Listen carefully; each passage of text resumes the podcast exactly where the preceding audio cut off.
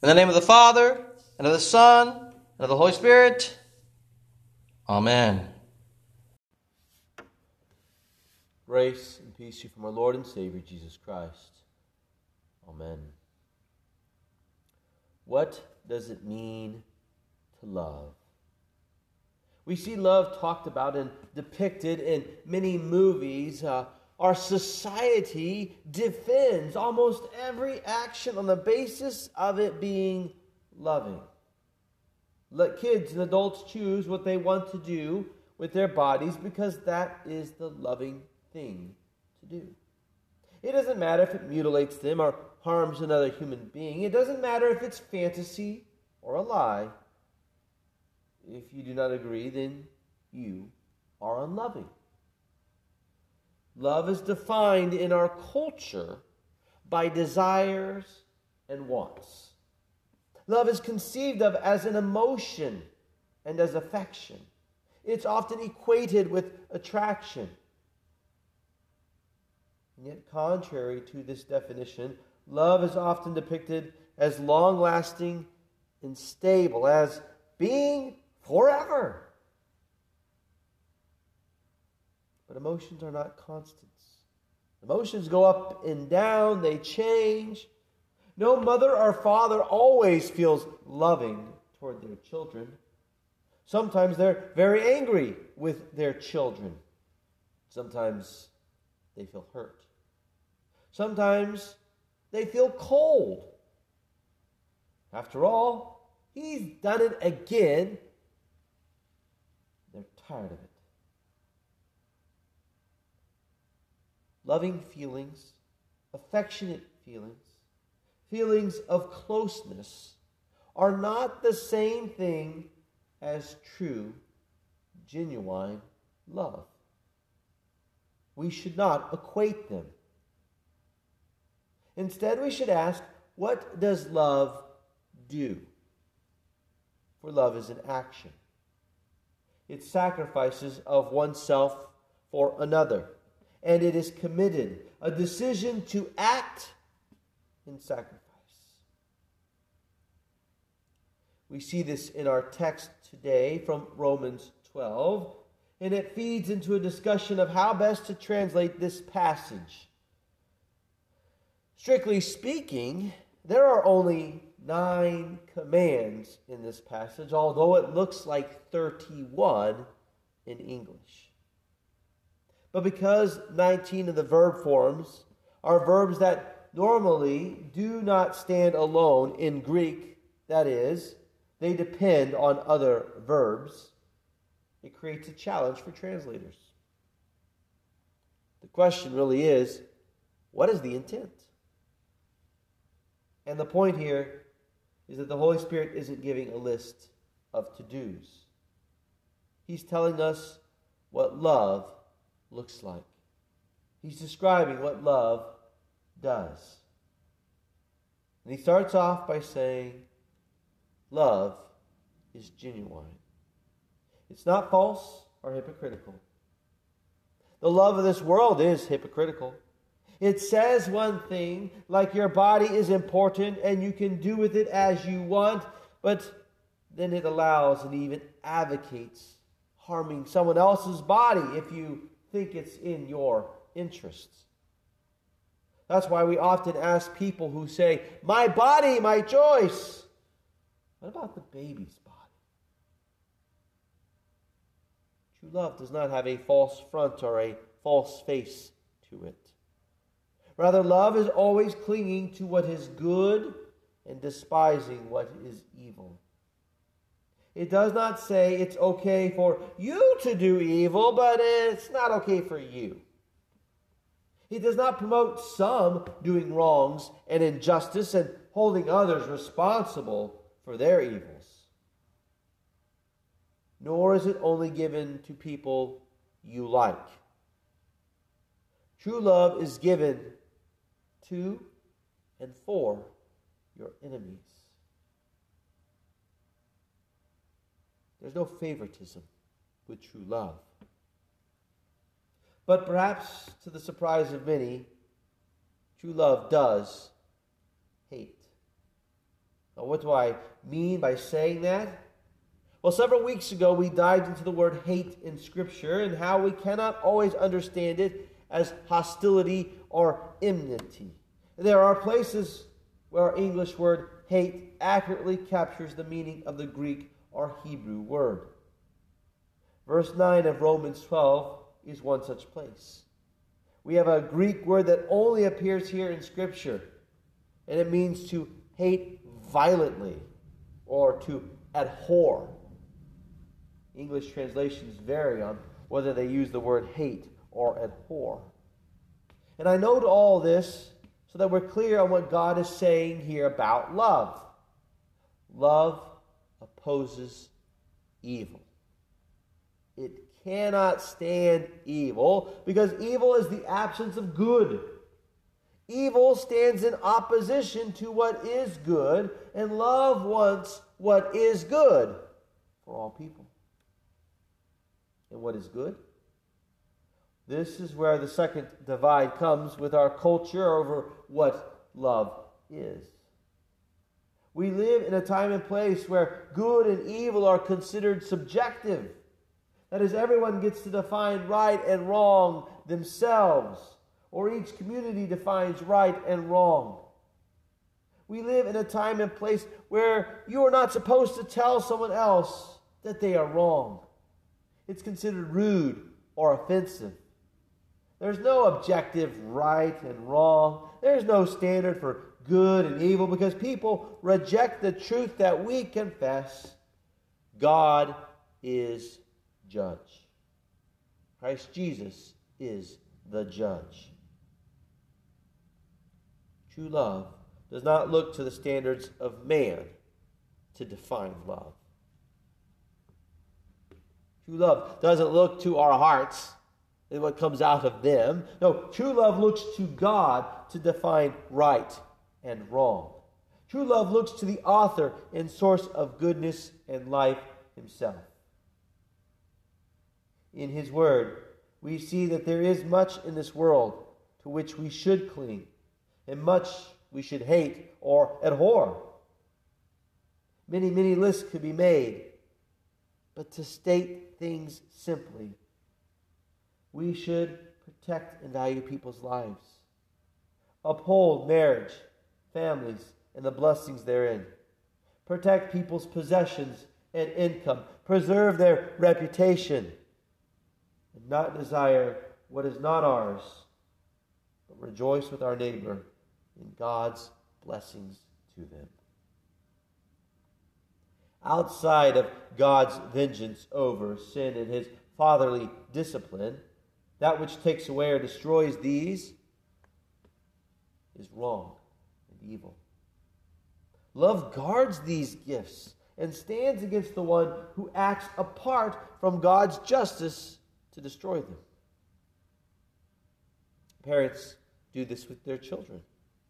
They handle disputes and return stolen toys, aid an injured child while dealing out consequences to the child or children who did wrong, and teach their children to respect the boundaries of and the gifts that have been bestowed on another.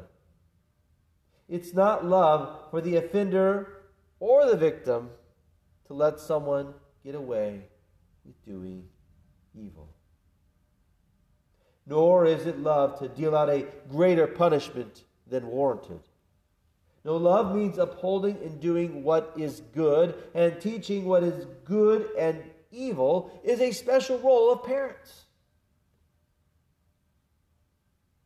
Now, if we look further in this chapter, we'll see that love means regarding one another here as family, caring for each other in their needs, comforting them in their sorrow, rejoicing with one another in the blessings that God gives. Love does not delay or waffle around, waiting to act. Love is constantly sacrificing. Think of the example of the mom who gives so much for her children, who's not idle, but busy caring for her kids, giving her time and energy to serve them. Love is active. and yet love looks to and depends on the Lord. Love seeks the Lord's help and looks to his deliverance in trust and hope. Love persists even when there is trouble. Think of the example of the Father who remained faithful to the Lord and who continued to worship and trust in him in spite of various troubles, pain, or any other difficulty. Such love extends outward from the family of God, even outside our regular vocations. Verse 13 speaks of showing hospitality, which deals with loving strangers. And verse 14 clearly moves to those who oppose God's people and set themselves up as enemies. Love does not limit itself to only some people. It reaches beyond to others, to all. This is where things can get tricky. We sometimes refuse things for our kids because we know them. And in love, we're not going to let them have another bowl of ice cream. They've had enough candy and treats already. But we know little about the stranger. So what do you do? Sometimes to love the stranger means to spend more time with them than otherwise. Will this really help them? Or will it hinder them from learning to love others? The admonition of Paul is to not feed the man who isn't willing to work. Why? Why is this Paul's admonition? Because it's not loving to support such a one in his idleness. Because love is not idle. 2 Thessalonians 3, 10 through 12. And yet there's also the expectation that we will share with those who are in need, who do need help, who can't work. That's why the thief is to forsake stealing and do honest labor with his own hands so that he has something to share with those in need. Ephesians 4:28. And here in Romans, we're told to give food and drink to our enemy who needs it.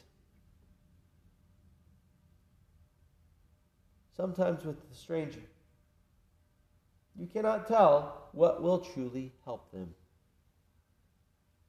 After a little time on the phone with someone, I once offered to help him with a portion of the rent help for which he was asking. The church ultimately was giving him this help. And the individual was so very thankful. And I put the check outside for him to come and grab in a place that he would know about. And the next day, I came out and I found that the check was still there.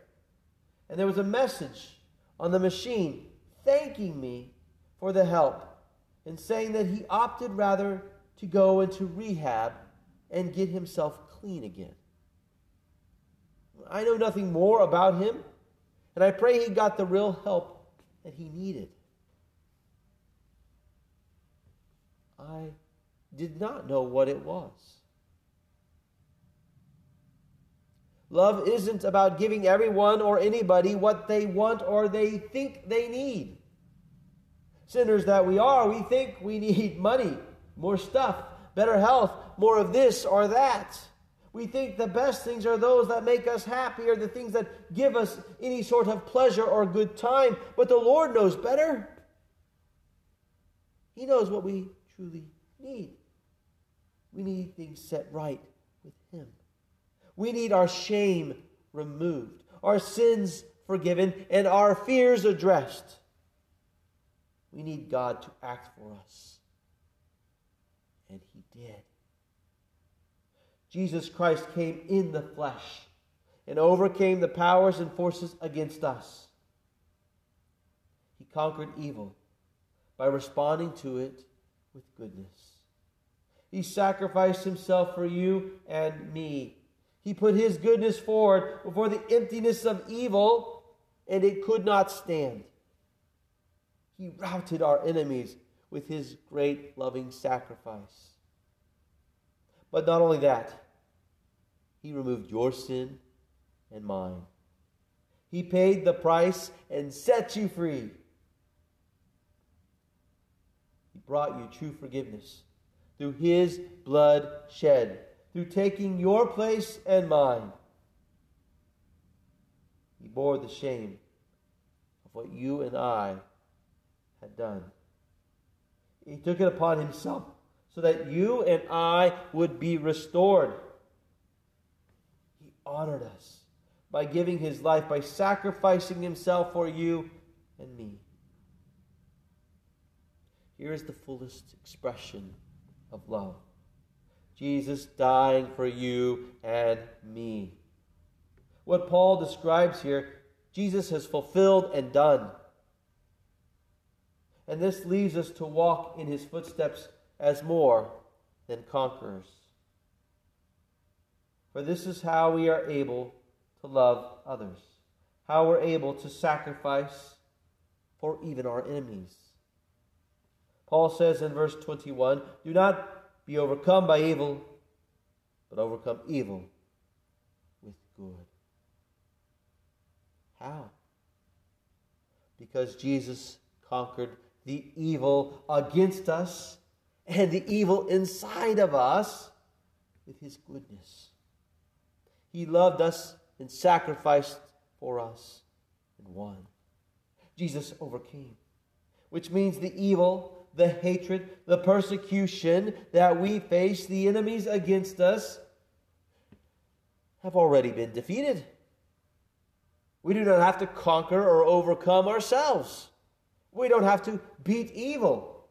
Christ Jesus has already won the victory. This means we can stand in that confidence, doing good and acting in love even as we are mistreated or harmed, even as we are wronged or have little to give. This means we can trust the Lord to set things right and to get justice where it needs to happen. It means we do not have to assure justice is done in all circumstances, but can look to the Lord to act and trust that he will do what is good and right. Thus, I can look toward the greater good of my neighbor. This is that I can serve my enemy and meet his needs and heap burning coals on his head, which is not an act of vengeance, but a call for him to repent. This is what happened to King Saul, who tried to kill David when David acted kindly toward him. And it's what our Lord of love wants for those who are doing wrong. He doesn't want their death, but their repentance. So in love and out of love, we love, calling them to repent by doing good to them. This is how Christ overcame your evil and mine. He did good. He served you and me. He gave of himself. You were restored and rescued. You were and still are delivered from your sin and evil. Does this mean we never respond to evil with force? We'll wait until next week to further unpack that question as we follow the thought and argument of Paul here. For now, we focus on God's great love given to sinners, his victory that overcomes sin, his victory given to you in the blessed waters of baptism, his victory celebrated and given at his table, his victory bestowed upon you. Christ has overcome. And through him you have overcome, for he has made you his own in baptism, and he feeds you at his table. You not only have been blessed, you stand blessed. For in Christ, God has loved you even above his own life. He has overcome your evil and replaced it with his goodness, righteousness, and exceedingly great pure love, so that you live and walk in him. The peace of God which passes all understanding. Keep your hearts and minds in Christ Jesus our Lord. Amen. The Lord bless you and keep you. The Lord make his face shine upon you and be gracious to you. The Lord look upon you with favor and give you peace. Amen.